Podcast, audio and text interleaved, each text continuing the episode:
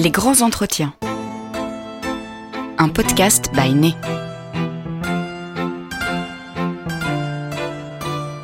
Il existe autant de façons de composer un parfum qu'il existe de créateurs. Né vous invite à découvrir leur parcours, leurs pratiques et leurs visions. Ce podcast vous est raconté par Guillaume Tesson.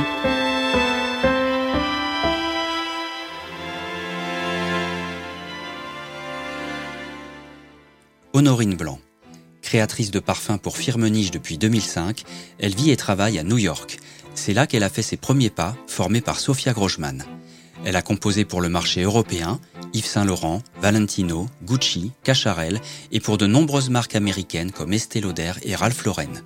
Un marché qu'elle affectionne, tout comme celui de la Chine, dont elle suit de très près l'éveil à la parfumerie fine. Tous les deux mois, Honorine Blanc fait escale en France. Lors d'un séjour parisien, nous l'avons rencontrée pour évoquer avec elle son parcours, sa manière de créer et sa vision de l'industrie. Bonjour Honorine Blanc. Bonjour Guillaume. Vous vous décrivez comme une déracinée, et ça je crois que c'est quelque chose qui vous constitue. Pourquoi déracinée? En fait, euh, je suis d'origine libanaise.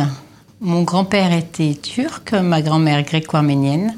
Et donc, après le génocide, ils sont venus au Liban. Euh, mon père, donc, est libanais. Et lors d'un voyage en France, il a rencontré ma mère qui l'a ramené au Liban. J'y suis restée jusqu'en 86. Donc, j'ai vraiment vécu euh, euh, 16 ans. 16 ans de guerre et de joie. Donc, vraiment une enfance avec plein de contrastes. Après, je suis venue à Paris en 86 pour des raisons, euh, ben, la guerre en fait.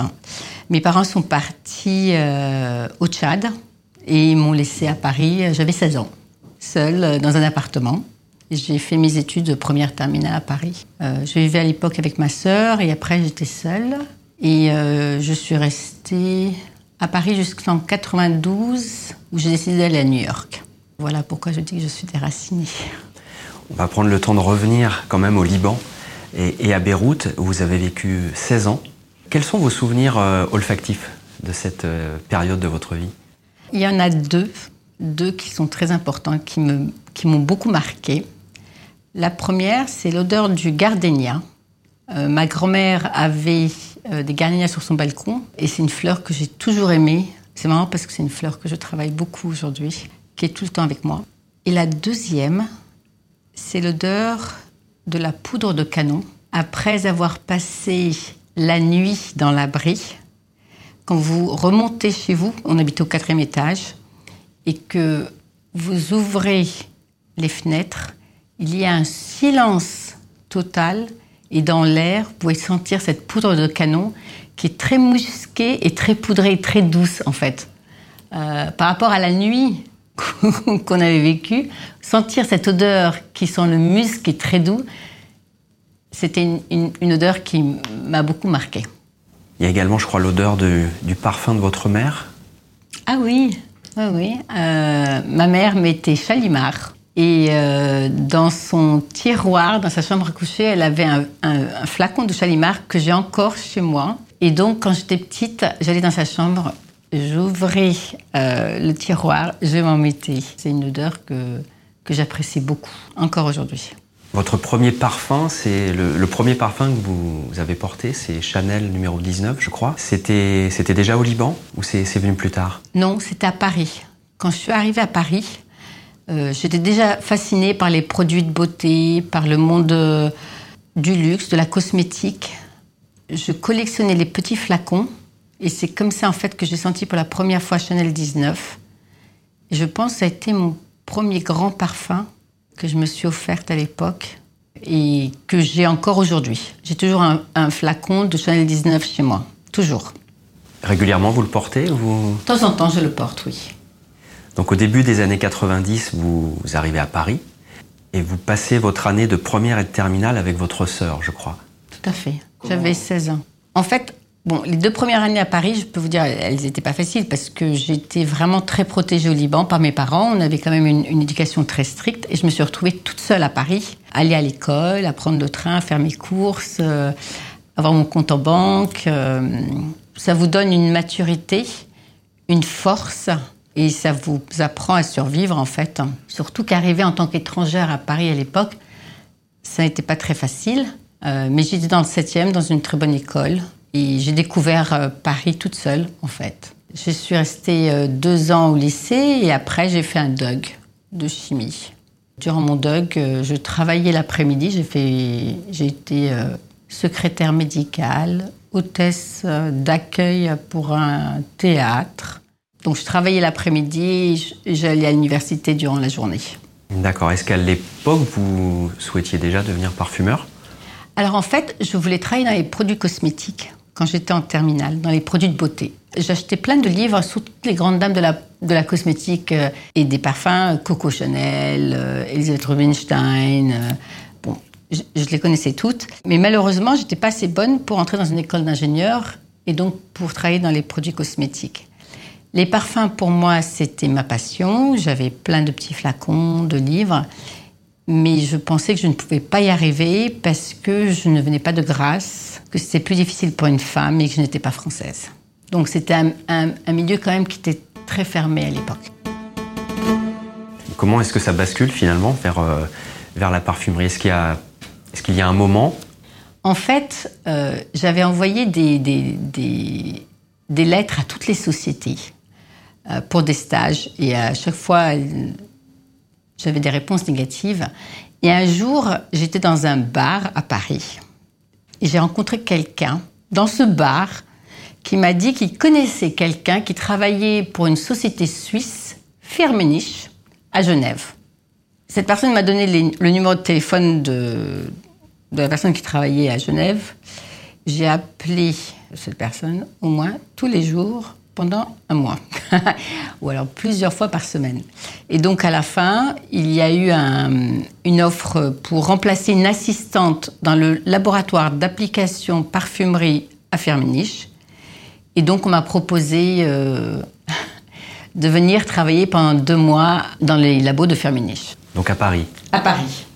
Alors comment se passent euh, ces débuts et qui, euh, qui rencontrez-vous à ce moment-là? J'arrive à Paris, j'arrive dans ce labo. On m'a demandé si j'avais déjà fait de la pesée. J'avais dit oui, bien sûr, ce qui n'était pas vrai. Mais j'ai appris sur, euh, sur le tas. Et là, j'ai rencontré des parfumeurs en fait qui m'ont euh, guidée. Il y en avait deux, Jean-Pierre Bétoire et Annick Minardo. Et en fait, Annick m'a dit que si je voulais être parfumeur, il n'y avait qu'une solution, c'était de faire l'ISIPCA, l'école de parfumerie de Versailles. Donc j'ai fait deux ans à l'ISIPCA. Et à la fin de la deuxième année, vous êtes obligé de faire un stage de fin d'études de trois mois. Mon rêve, c'était d'aller aux États-Unis. J'ai été toujours impressionnée par euh, les États-Unis. Je voulais comprendre ce marché américain. On en parlait déjà beaucoup à cette époque. Et euh, donc j'ai envoyé une demande euh, pour un stage chez IFF à New York. Et j'ai été prise. Et en fait, j'ai fait un stage de trois mois avec Carlos Benaim. C'était mon maître. Et euh, dans le bureau d'en face, il y avait un autre parfumeur. En fait, c'était Sophia Groschmann, qui a tout déclenché, qui a été quelqu'un d'exceptionnel pour moi tout déclenché, c'est-à-dire En fait, un, soir, euh, euh, il y a quelqu'un qui vient me demander d'utiliser ma peau. On essaie des parfums sur la peau. Il y avait une femme devant moi qui, était, euh, qui avait les, cheveux noirs, les ongles longs rouges, qui fumait la cigarette et qui m'a dit d'évaluer le parfum. C'était Sophia Grossman. Et en fait, je ne le savais pas. Et en fait, j'ai dit tout ce que je pensais, parce qu'en fait, je suis quelqu'un de très direct. Je l'ai dit avec ma passion, j'ai dit ma vision, mais j'ai pas utilisé des mots olfactifs. J'ai pas essayé de, parler d'ingrédients, j'ai parlé de structure, de forme, ne sachant pas que c'était Sophia Groschmann. Et après, quand je suis retournée dans mon bureau, une heure après, elle m'appelle. Elle me demande de quel signe je, suis. Donc, euh, poisson. signe astrologique Signe astrologique. D'accord. Elle m'a demandé de quelle date. Je lui ai dit le 7 mars. Elle m'a dit qu'elle était de 8 mars, qu'elle était poisson aussi et qu'on pouvait s'entendre. Et elle m'a demandé si euh, je voulais venir passer du temps avec elle tous les soirs après euh, ma journée avec Carlos. Et donc tous les soirs, pendant ces trois mois, de 6h à de 18h à 21h, je passais mon temps avec Sophia Groschmann. Qu'est-ce que vous apprenez auprès d'elle? En fait, On a appris à parler du parfum. Elle voulait savoir ma vision, ma façon de décrire un parfum, ma, façon de voir les choses. Mais après ces trois mois, je suis rentrée euh, à Paris à nouveau. Et c'est quand j'ai terminé mes deux années d'ISIPCA que j'ai fait ma demande pour travailler chez, chez IFF. Et j'oublierai jamais, le jour de mes résultats, IFF, en fait c'est Carlos Benaim et Sophia Groschman qui m'ont appelé de New York pour m'annoncer que j'allais travailler à New York et que j'allais être formée par Sophia Groschman. J'ai pris deux valises, 100 dollars dans ma poche. J'ai fait mes débuts à New York avec Sophia Groschman, avec qui j'ai travaillé pendant 8 ans. Je pense que c'était la meilleure éducation, la meilleure formation qu'on puisse avoir. Sophia me disait qu'elle ne voulait surtout pas que je fasse de copies. Elle voulait pas formater mon cerveau. Elle voulait vraiment me donner une liberté entière de création. Elle voulait que je trouve ma signature. Et c'était super parce qu'en fait, je me suis amusée. C'était pas facile parce que d'autres personnes avaient le droit, avaient accès. Elle ne m'a pas laissé faire des copies du marché. C'est-à-dire, j'ai pas le droit d'apprendre à faire un chalimar, un chal 19, non. En fait, elle voulait que je fasse des accords. Ce n'était que des accords, maximum 7 à 10 ingrédients. Je me rappellerai toujours, une fois, elle m'a demandé de faire une rose. Bonne élève, j'ai fait mes recherches, j'ai fait une rose de la façon dont j'avais appris à l'ISIPCA. Je lui ai fait sortir ma rose, elle a déchiré ma formule. Elle m'a dit Si c'est pour faire ce que les autres ont déjà fait, tu ne pourras pas travailler avec moi. Maintenant, va faire ta propre rose et reviens me voir. Alors en fait, j'ai été acheter une rose, je l'ai sentie, je l'ai fait au nez, puis je me suis rendu compte que pour moi, la rose sentait la framboise. Donc j'ai fait une framboise dans laquelle j'ai mis quelques éléments de rose. Je l'ai regardé dans les yeux et je lui ai dit Voilà ma rose. Et en fait, Sophia l'a senti, elle n'a rien dit. Elle m'a dit Bon, très bien, maintenant on va passer au jasmin. Elle voulait pas que je, suive les règles, elle voulait que je, je crée en fonction de mes sentiments, de ma perception des ingrédients. Elle m'a dit C'est comme ça que je trouverai ma propre signature. Vous avez également croisé le, la route de Joséphine Catapano? Oui, tout à fait qui a créé notamment Fidji. Quels souvenirs vous gardez euh, d'elle? Incroyable. En fait, ce sont des, femmes qui m'ont marqué énormément. Leur rigueur, leur sérieux, leur respect du parfum, le respect de la formule. J'ai pas beaucoup travaillé avec elles, mais j'ai passé beaucoup de temps à discuter du parfum. Et je pense que, en fait, on oublie parfois que la parfumerie, la création, ce n'est pas seulement une formule, c'est la perception, de l'odeur, la communication, la façon dont on parle du parfum, la description, les émotions. Ça va au-delà de la formule. Alors vous êtes euh, géographiquement installé aux États-Unis, à New York. Vous travaillez d'ailleurs beaucoup pour le marché américain. Quels sont les codes olfactifs de, ce marché? En fait, je, donc, je suis aux États-Unis depuis 1992 et c'est un marché qui a énormément évolué. Quand je suis arrivée, on parlait de fruits, on parlait de notre gourmande, des grands floraux. Et en fait, aujourd'hui, c'est un marché qui est beaucoup plus ouvert, avec beaucoup moins de tabous. Je dirais même moins de tabous qu'en France. Parce qu'en fait, euh, le marché américain évolue. La jeunesse d'aujourd'hui est très ouverte. Et c'est un marché qui est passé des notes euh, qui rentrent dans les normes, dont tout le monde a parlé de ces notes fruitées, de la poire, de la pomme, euh, des notes intenses, des notes gourmandes. Et aujourd'hui, on voit une ouverture vers les notes boisées, vers les notes euh, plus sombres, vers les chypres, vers les cuirs. Il y a beaucoup moins de tabous. Euh, et je pense que ça va aussi avec toute cette tendance de genderless euh, ou, et du Me Too movement des femmes. Et en fait, je ne parle pas de la période CK1 où c'est le jean et le t-shirt blanc. Et aujourd'hui, on a moins de tabous.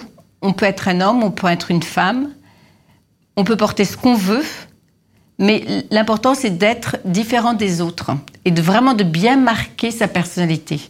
Il y a une liberté d'expression dans l'art qui, qui est exceptionnelle. Et en fait, parce qu'il n'y a pas de passé, il y a beaucoup moins de passé qu'en France. Il n'y a pas de code les codes du luxe sont différents. Et donc aujourd'hui, la parfumerie euh, aux États-Unis, ça évolue vers. Euh, je dirais, il y, a, il y, a, plusieurs tendances. Il y a toujours cette marque pour laquelle je travaille énormément et que j'aime beaucoup, qui s'appelle Bath and Body Work, BBW. J'aime beaucoup cette marque parce qu'en fait, elle touche euh, le consommateur américain à tout niveau. C'est-à-dire que la femme américaine va avoir un flacon de Chanel numéro 5 et un flacon de Bath and Body Works dans sa salle de bain. Et j'aime beaucoup, beaucoup. C'est dans l'optimisme, dans la couleur, dans les tensions, dans cette joie de vivre qui est très importante aux États-Unis. Et en fait, l'Américain cherche toujours cette notion d'enfance. Donc, dans tout ce qu'ils font, il y aura une connexion avec l'enfance. C'est pour ça que cette notion de fruité est très importante. Aussi, dans le code de la sensualité aux États-Unis, la notion de gourmand est très importante. Parce qu'on dit que c'est safe vous voulez dire dans la, dans la séduction Dans la séduction ou euh, dans la sensualité, les notes gourmandes sont safe. C'est-à-dire que les notes sensuelles en France vont être euh, euh, sombres, chaudes. Aux États-Unis, l'optimisme dans la sensualité est très important. Donc on va séduire avec des notes fruitées, des notes gourmandes éventuellement. Et la texture. La texture, la notion de texture est très importante. C'est-à-dire que les parfums ne peuvent pas être secs, ils peuvent pas être euh, trop sombres. Et s'ils sont sombres, il y a toujours un côté lumineux ou il y a un côté optimiste, happy, fruité, avec euh, cette tension un peu plus sombre dans le, dans le fond. Il y a aussi une tendance aujourd'hui, c'est des notes euh, plus simples. les notes boisées, les notes cuirées, mais des structures très simples. Ça, c'est le côté niche qui ressort énormément. Et euh, je pense aussi c'est à cause de tout ce mouvement de genderless, de MeToo, de, de casser les codes, de sortir de cette boîte des frustrations de la société, des codes de la société, des règles de la société. Honorine, il y a un autre marché pour lequel vous travaillez de plus en plus, c'est le marché chinois. C'est un marché vraiment en devenir. À quoi il ressemble ce marché? En fait, oui, avant le Covid, euh, j'ai voyagé, j'ai été euh, en Chine plusieurs fois et j'ai beaucoup travaillé pour le marché chinois. En fait, c'est un marché qui est tout nouveau dans la parfumerie et qui est en train d'essayer de, trouver son identité, sa signature. Pendant très longtemps, ils ont suivi le marché européen et aujourd'hui, je pense qu'ils essaient de retrouver leur signature. On les a obligés à, oublier leur passé et donc aujourd'hui, ils sont dans une recherche je dirais, intellectuelle, olfactive, pour redéfinir qui ils sont. Parce que dans le temps, les notes d'encens, il y avait des cérémonies d'encens qui étaient très importantes. Donc j'aime beaucoup ce marché parce qu'il y a beaucoup de liberté. Les parfums féminins sont portés par les hommes, les parfums masculins sont portés par les femmes. Je pense que, en fait, ma signature marche bien en Chine parce que mes formules sont toujours très simples et très lisibles. J'aime beaucoup travailler les notes florales avec les imperfections, mais avec pas mal de luminosité et pas mal de simplicité. Et en fait, ce sont ces notes qui marchent bien. Quand vous dites les, les hommes portent des parfums plutôt féminins et, inversement, quels exemples on pourrait citer euh? Alors, il paraît que Terre d'Hermès est très portée par les femmes. Et aujourd'hui, des notes comme euh, Good Girl ou Perfect de Marc Jacob sont portées aussi par des hommes. Donc en fait, euh, comme ils n'ont pas de passé, comme ils n'ont pas de code, ils vont acheter un parfum en fonction de, ce qu'ils aiment et pas parce qu'on leur a dit ça c'est un parfum féminin, ça c'est un parfum masculin. C'est comme les hommes qui mettent des lipsticks, des rouges à lèvres rouges. J'adore, moi j'adore, parce qu'il y a cette liberté et, par contre beaucoup d'identité. Il faut qu'il y ait un point of difference, qu'il y ait euh, une différenciation parce qu'ils aiment, quand ils font les choses, ils les font à fond. Il y a une envie de se singulariser, c'est ça hein Exactement. Ce marché chinois, c'est un marché pour lequel vous, vous osez davantage? Vous vous permettez euh, plus de choses? En fait, vous pouvez vraiment vous libérer et essayer des, une structure, des nouvelles structures où, où la façon d'écrire votre parfum peut être différente. C'est-à-dire que je n'ai pas peur sur le marché chinois. Moi, par exemple, j'ai travaillé pour Saint Library et Boughton, et à chaque fois, j'ai travaillé des, notes florales, que ce soit le jasmin ou le gardenia, dans des structures complètement différentes. Je ne cherche pas à avoir des codes du luxe dans mon parfum. Je travaille la fleur comme j'ai envie de la, travailler, très simple. Je rajoute des nouvelles facettes, mais je ne mets pas dedans les codes du luxe parce que je sais qu'en Chine, ils n'en ont pas besoin. Donc ces fleurs, vous les avez travaillées comment? En fait, j'ai fait des soliflores, mais j'ai gardé. Vous savez, chaque fleur a un, aspect très fragile. Une fleur peut être capiteuse ou alors elle peut être fragile. Et en fait, je me rends compte aujourd'hui que j'aime beaucoup travailler la notion de la fragilité. Ça veut dire que c'est comme, c'est comme la tubéreuse. Très souvent, on, on la travaille comme une, cette fleur érotique, capiteuse. Et en fait, moi, j'adore travailler la tubéreuse pour son côté vert, fragile, très tôt. Quand, en fait, quand vous sentez la tubéreuse très tôt le matin. Et en Chine, c'est ça. En fait, en Chine, je, je, je crée avec beaucoup plus de liberté parce que je n'ai pas les codes du marché. Il n'y a pas de code de marché en Chine. Tout est ouvert. Vous pouvez tout oser. Vous pouvez travailler un gardenia pour les masculins ou un, un vétiver pour un féminin. Ils vont se lâcher, ils vont oser. Ils aiment s'amuser. Regardez, la notion de jeu est très importante en Chine. Alors justement, Honorine, votre, votre style, vous, vous le définiriez comment? Il y a deux choses que j'aime beaucoup. C'est la simplicité de l'écriture et la texture du parfum. Je dis toujours, je ne crée pas, je sens mon parfum. Mais sentir aux États-Unis, c'est-à-dire c'est comme emotional, avec mes émotions. Et pour moi, la notion de texture est très, très, très importante. C'est-à-dire que mes parfums, ils doivent avoir une onctuosité. Donc je, je j'ai trois facettes. La première serait dans les floraux. J'adore le traitement des floraux. Très simple. J'aime le maîtrise de l'imperfection. C'est-à-dire que quand je sens un floral, je capture l'imperfection et je la mets dans une structure de façon que ça devient une imperfection, mais qui apporte de la signature au parfum. En fait, vous retrouvez ce, genre de, de signature dans les parfums que je fais pour Erin Lauder. J'aime beaucoup travailler pour cette marque. Et à chaque fois, on travaille soit la rose avec Joyful Bloom, euh, soit le, muguet, le jasmin dans Mediterranean Honeysuckle. Euh, donc, c'est vraiment des structures très simples. En fait, il y a toujours une facette, soit fruitée, soit verte. Euh, par exemple, la rose, il y a un effet citronnelle. Il y en a qui cachent cet effet, moi je l'embellis. J'en mets plus. Ou l'effet artichaut, je vais travailler les artichauts et je vais rajouter un effet boisé. Ou des fois, je, laisse juste cette note. Il y a des, notes citronnellol, des notes géraniol. Au lieu de les couvrir avec du musc, je, laisse l'ingrédient s'épanouir dans la structure. C'est comme, des fois, je dis que on utilise beaucoup de naturel, mais on en utilise tellement qu'on l'étouffe dans une structure olfactive. Si vous mettez du jasmin dans un parfum et que votre structure est très simple, le jasmin va vraiment s'étaler dans l'air. Vous allez plus le sentir et vous allez vraiment voir toutes les facettes du, jasmin.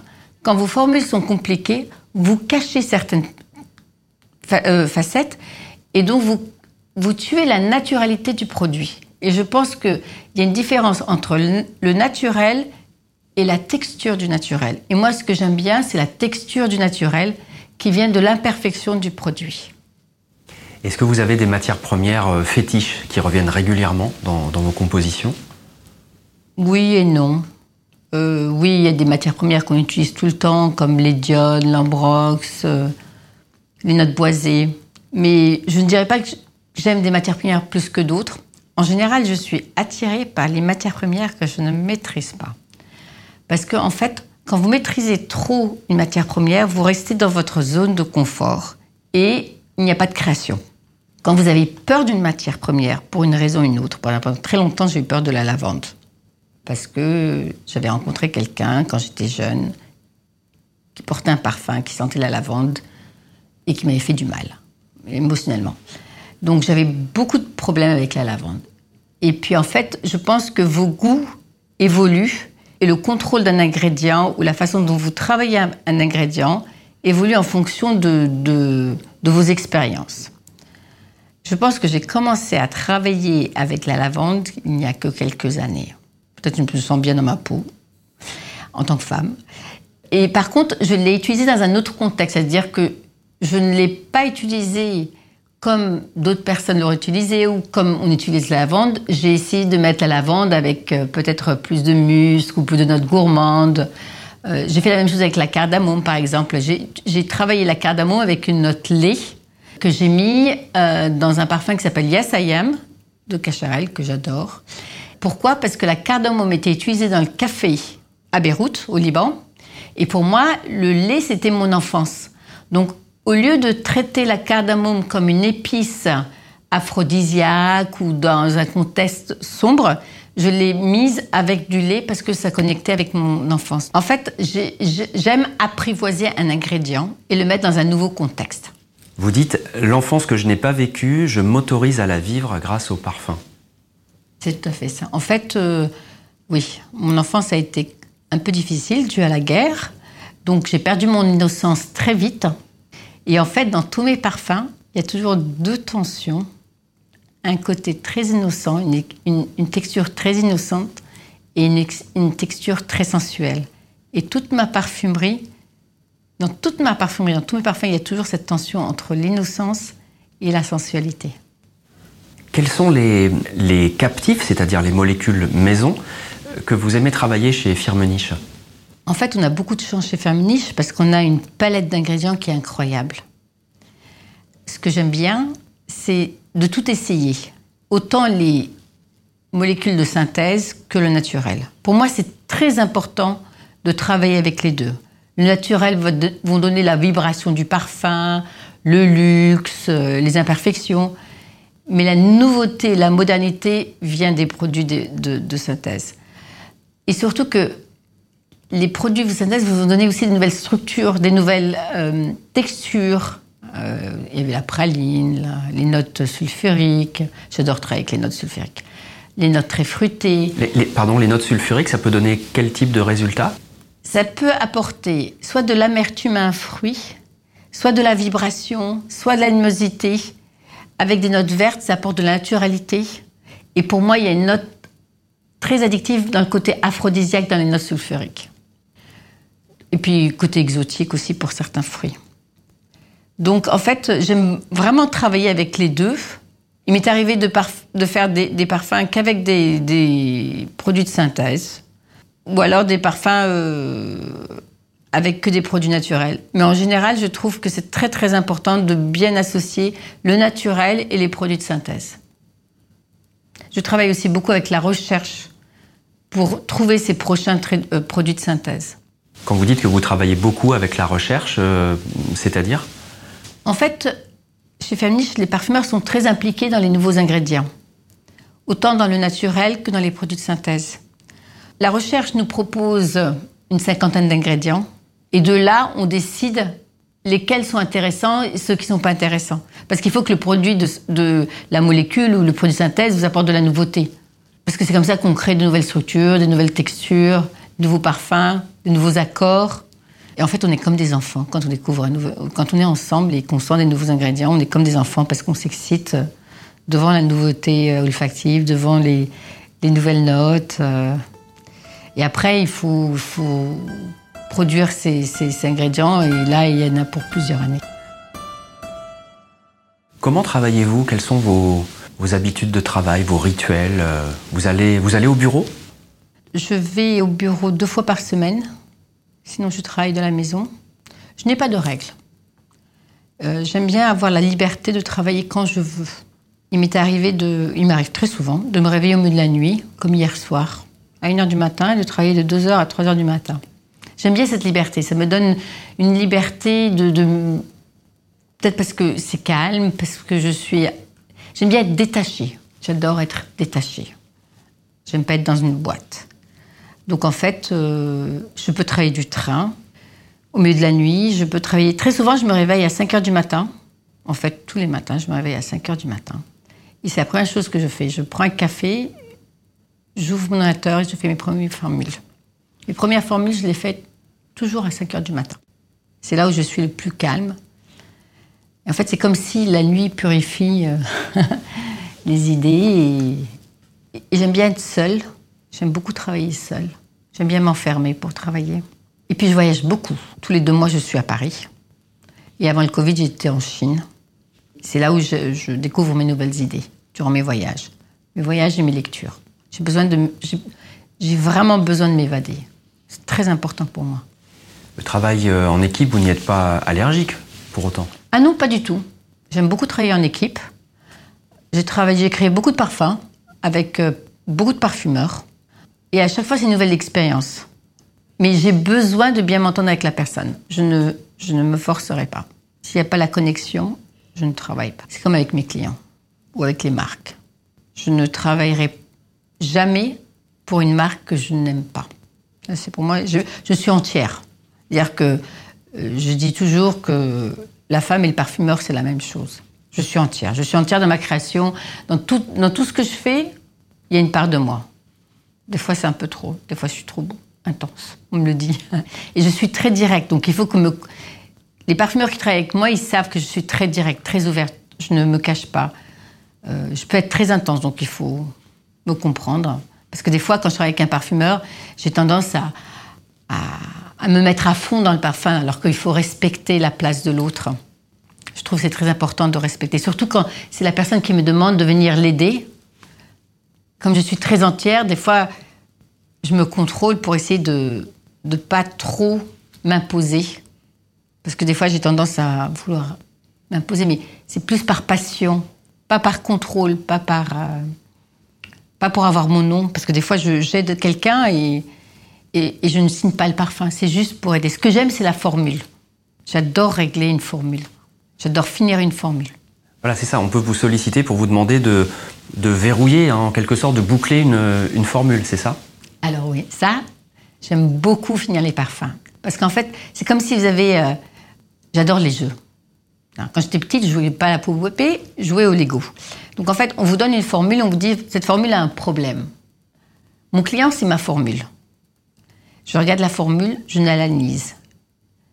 Il me faut toujours un jour pour essayer de la comprendre. Et après, j'essaie de comprendre l'équilibre de la formule, les ingrédients. J'aime bien nettoyer une formule, c'est-à-dire enlever tout ce dont on n'a pas besoin. Mes formules sont courtes, donc j'aime bien nettoyer la formule de façon à ce que plus elle est claire, plus elle est puissante, plus on va au cœur de la signature du parfum. J'adore retrouver la signature du parfum, la comprendre. C'est comme un puzzle. Euh, c'est comme une mélodie. Vous savez, des fois, vous entendez quelque chose, une musique, et vous dites, il y a une dissonance. Où, où est-ce qu'elle doit être? Quand est-ce qu'elle doit venir? C'est compliqué, un parfum. C'est pas si facile. Et un parfum, en fait, c'est pas seulement quand vous le sentez. Chez moi, à la maison, je mets les mouillettes et j'ai je sens le parfum pendant 24 heures. De telle sorte qu'il n'y ait pas de trou dans la structure, que ce soit bien construit à tout moment du parfum. Mais quand je parle d'équilibre, je ne dis pas euh, tuer toutes les imperfections, c'est trouver le meilleur équilibre pour créer de l'addiction et de la signature en même temps. C'est très important. C'est vraiment le maîtrise. C'est comme un jeu. En fait, moi, ce que j'aime, c'est ma relation avec la formule. C'est même pas la marque, c'est même pas, c'est ma relation avec la formule, ce que je vais en faire. Et je l'imagine, je la vois, je la sens, la texture. Vous savez, vous pouvez transformer une note lait en une note chantilly. C'est magnifique. Hein et vous avez l'impression de vivre le moment. Vous, vous, vous pouvez ressentir la chantilly en faisant le bon équilibre.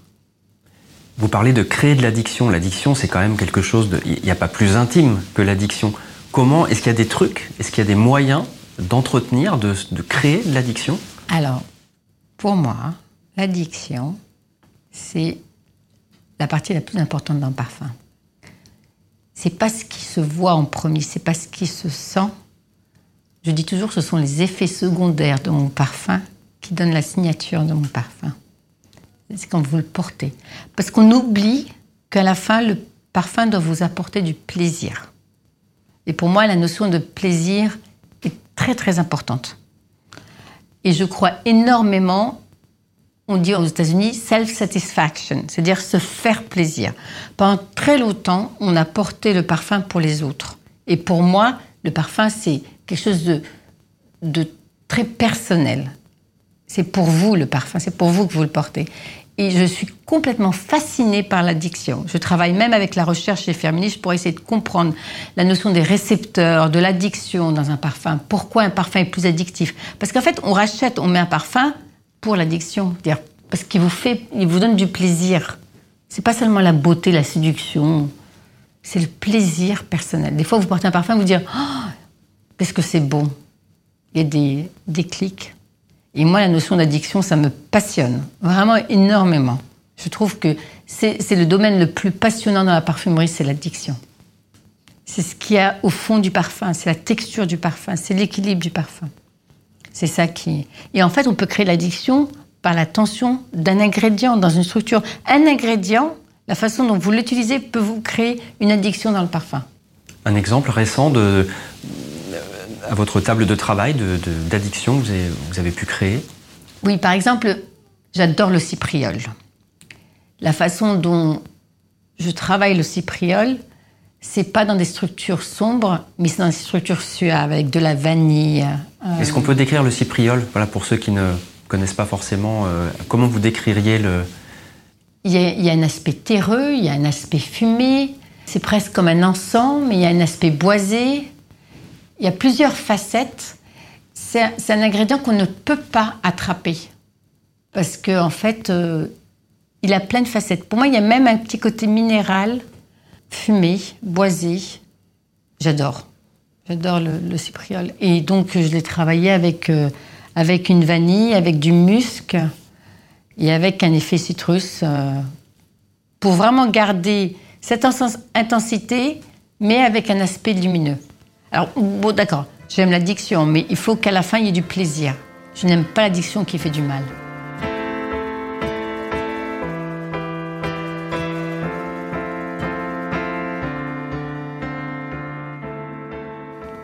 En fait, je me rends compte que, vous savez, en nous, il y a toujours une fragilité.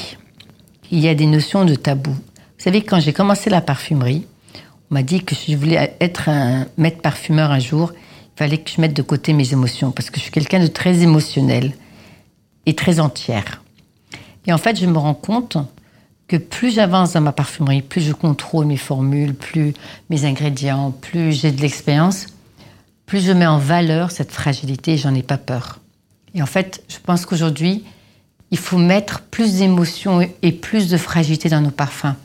Je dis toujours que être fort, être puissant, montrer sa force, euh, le côté du pouvoir, ce n'est plus à la mode aujourd'hui. Il ne faut pas avoir peur de sa fragilité. C'est ce qui se passe aux États-Unis. Vous savez, toute cette jeunesse qui est en recherche d'identité, de genre, de gender, sexuel, ou les codes de la société nous ont apporté tellement de frustration qu'en fait aujourd'hui, il ne faut pas avoir peur de sa fragilité, de ses imperfections.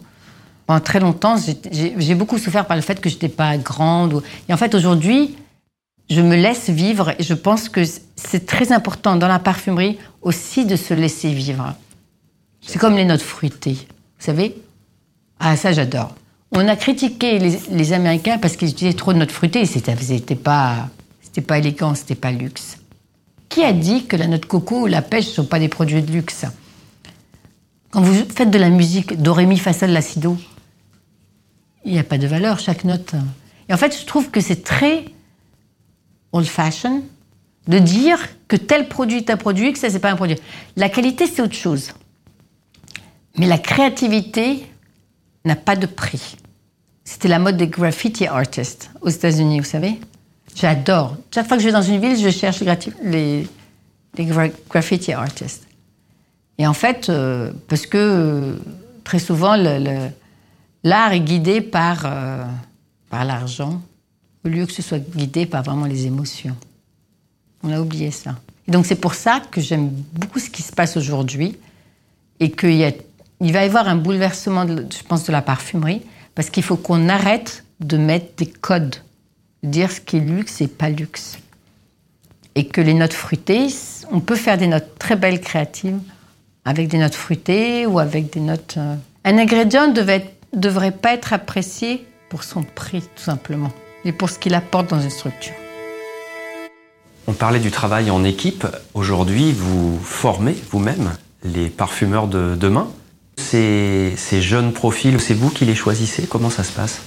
Quand vous formez quelqu'un, vous donnez vos connaissances pour que la personne qui viendra après vous puisse faire avancer encore plus la parfumerie. C'est-à-dire que j'aime passer mes connaissances aux jeunes parfumeurs de façon à ce que ce parfumeur en question trouve autre chose pour le futur. La transmission est très importante. Je suis très stricte, hein. très très stricte. Pareil, je, les, jeunes qui travaillent avec moi, je dis pas de copie. On ne fait pas de copie du marché. Je les oblige à trouver leur propre signature. Bien sûr, c'est moi qui choisis mes élèves. Toujours. Je ne peux pas former quelqu'un quand il n'y a pas de connexion entre nous deux. Parce que je pense que la formation est très entière. Vous faites comment pour établir cette connexion? Vous allez euh, déjeuner ensemble ou je sais pas, vous allez... Euh, non, en fait, il y a quelqu'un qui, qui sélectionne des élèves du marché. Et après, oui. Alors moi, c'est très facile. Hein. Moi, dès que je vois une personne, je crois au, connection. J'aime ou j'aime pas. Ça se passe en deux minutes. Hein. Et puis, par contre, quand la, connexion s'établit, je suis très entière. Je vais beaucoup donner, beaucoup donner. Je vais être très transparente. Je vais, donner mes formules, je vais expliquer, je vais être très stricte. Ils savent quand ils viennent me voir et que les formules sont trop longues. Ils sont très respectueux. Et c'est très marrant. Plus je suis sévère, plus ils reviennent. Vous savez, je, pense que je pourrais dire que j'ai réussi ma carrière si mes prochains élèves réussissent. J'aimerais leur expliquer ce que c'est qu'une formule. Je veux, qu'ils comprennent que la parfumerie, ce n'est pas le glamour, ce n'est pas la réussite, ce ne sont pas les, prix, c'est le respect de la formule. C'est la relation qu'on a avec notre formule. Et le plaisir est derrière les rideaux et pas devant pas sur scène. Moi, je suis pas quelqu'un de son. J'aime pas la scène. Je vais derrière les rideaux.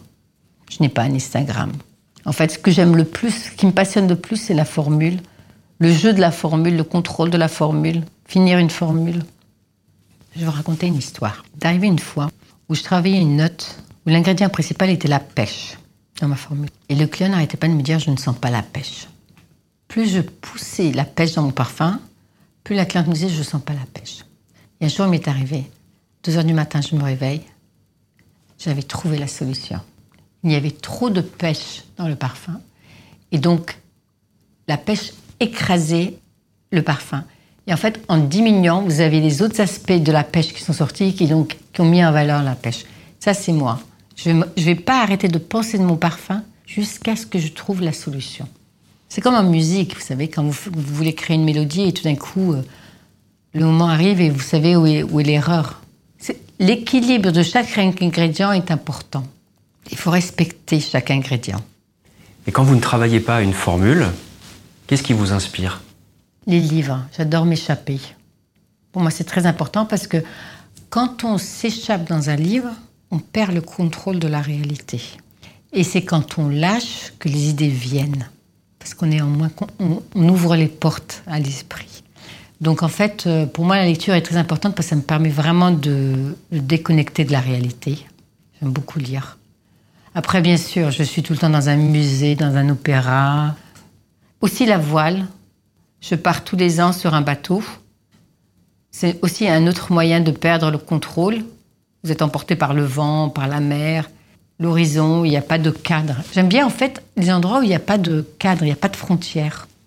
Je parle de la frontière de l'esprit et je parle de la frontières physiques, hein, les deux. Même dans, j'ai besoin, c'est pour ça que j'ai besoin de tout le temps de voyager. C'est pour ça que je travaille entre Paris et New York. J'aime aller en Chine pour pas peut-être m'enraciner. Je sais pas. J'aime bien cette façon d'être libre. La liberté pour moi, la liberté.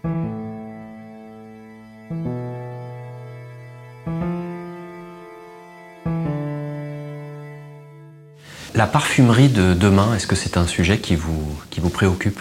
Je trouve que l'intelligence artificielle et la technologie vont bouleverser la parfumerie. C'est un peu difficile aujourd'hui parce que la parfumerie a beaucoup de traditions.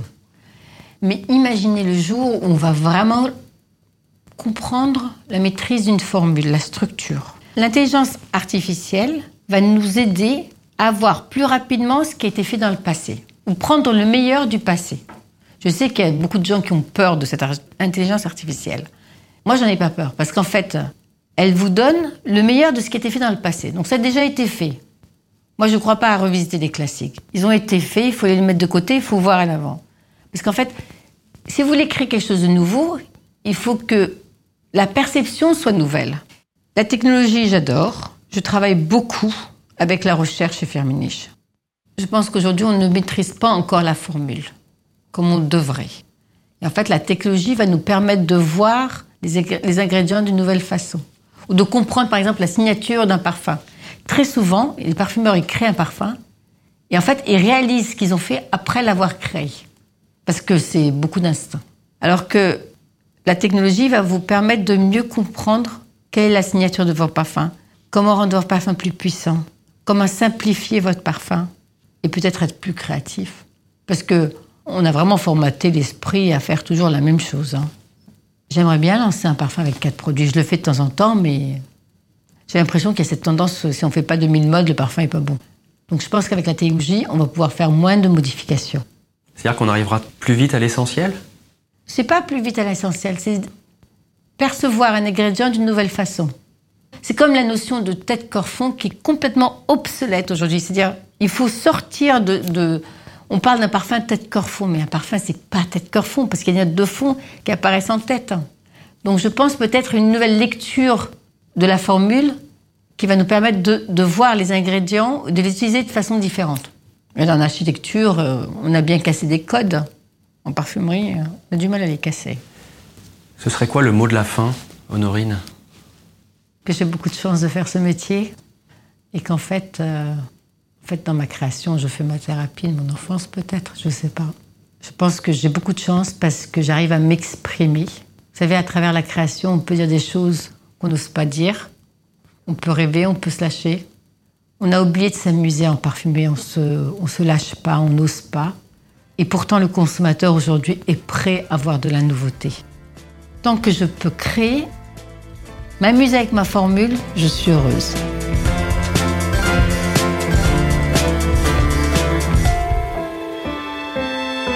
Vous venez d'écouter un podcast by. Retrouvez cette émission sur podcast.bainé.com et sur les plateformes habituelles.